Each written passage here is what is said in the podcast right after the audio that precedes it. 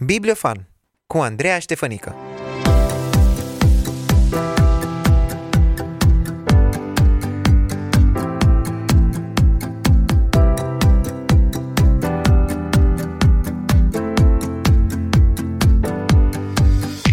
Iată ne ajungi în ajunul Crăciunului. Adventul, perioada de așteptare, aproape a trecut.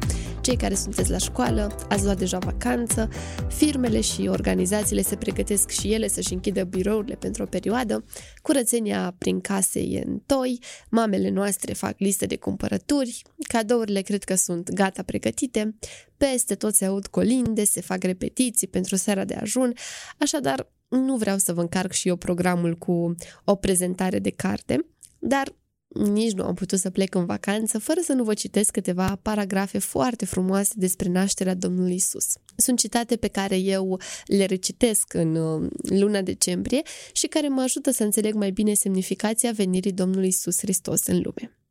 Voi citi acum câteva pasaje din cartea Și El a locuit printre noi, scrisă de Tozer, unul dintre autorii mei preferați. Cartea și el a locuit printre noi, conține învățături din Evanghelia după Ioan și accentuează foarte mult importanța întrupării despre cum Dumnezeu s-a făcut om. Și cuvântul s-a făcut trup. În șase cuvinte simple, apostolul exprimă cea mai profundă taină a gândirii umane.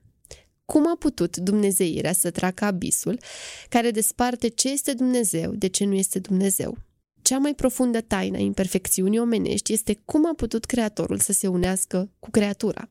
Cum a putut Hristos să fie făcut trup, adică creatură, este una dintre cele mai uluitoare taine. Întruparea nu a necesitat niciun compromis al divinității. Când cuvântul s-a făcut trup, divinitatea sa nu a avut de suferit. Înainte de întrupare, Hristos a fost divinitatea absolută. După întrupare, a fost la fel de divin ca înainte. În loc ca Dumnezeu să se degradeze când a devenit om, prin actul întrupării, el a înălțat omenirea la sine însuși. Pentru a dovedi că este Mesia, Hristos trebuia să treacă anumite teste rigide. Iată câteva dintre ele. Trebuia să fie născut din sămânța lui Avram. Trebuia să-și poată urmări descendența până la Avram. Cerințele mergeau și mai departe. Trebuia să se nască din sămânța lui Isaac și Iacov. Iacov a avut 12 fii, iar Mesia trebuia să vină printr-un om, prin David. Și nu doar că trebuia să se nască din Avram prin regele David, dar trebuia să se nască și la vremea potrivită. Dacă s-ar fi născut mai devreme cu 300 de ani sau cu 600 de ani mai târziu, nu ar fi fost suficient. Apoi, trebuia să se nască într-o anumită țară. Nu era o țară importantă în ochii lumii, doar o țărișoară înghesuită acolo între continente. Dar, dacă s-ar fi născut oriunde altundeva, la Roma, în Egipt sau în India, nu ar fi fost în regulă. Trebuia să se nască în țărișoara aceea. Și nu doar că trebuia să se nască în acea țară, ci și locul său de naștere trebuia să fie un loc anumit, un orășel, care avea doar un singur han. Scripturile sunt foarte specifice și ele spun că nu a fost loc pentru el la Han. Dacă te duci la New York sau la Chicago, nu spui că nu era loc pentru tine la hotel. Ai putea spune, n-am găsit cameră la niciun hotel. Dar în micul Betleem se spune că nu a fost loc pentru el la Han. Acolo era un singur Han, rare ori folosit.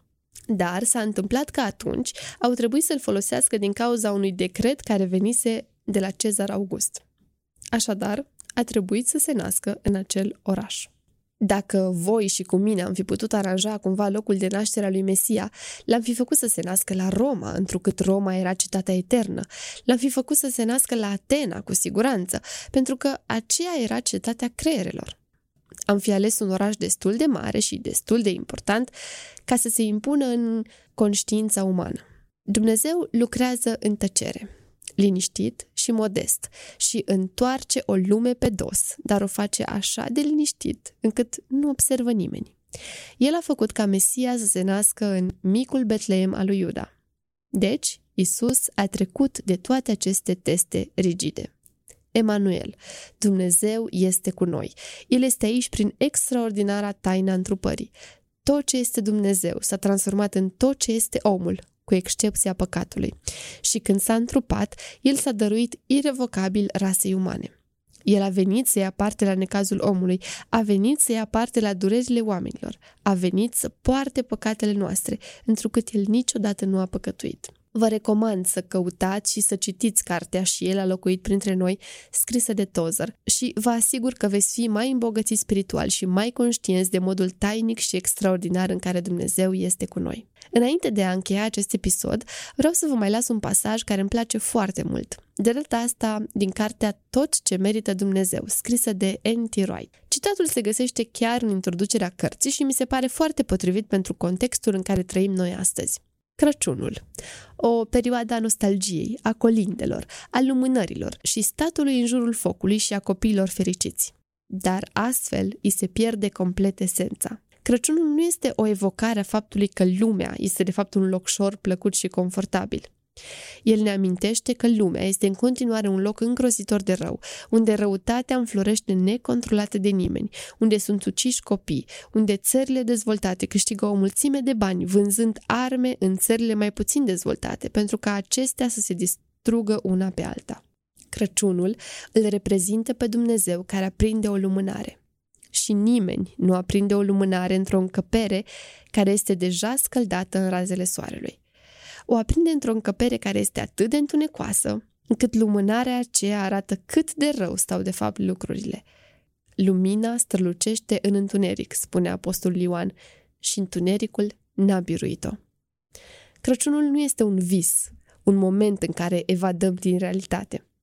Crăciunul este realitatea care dezvăluie restul realității, iar termenul Crăciun ar trebui citit creștinism. Și cu aceste gânduri spuse atât de frumos de oameni înzestrați de Dumnezeu, vă doresc sărbători binecuvântate, un timp de odihnă plăcut alături de familiile voastre și, de ce nu, să vă faceți timp să vă retrageți în liniște, să citiți ceva și să meditați la însemnătatea venirii lui Hristos în lumea noastră. Pe curând!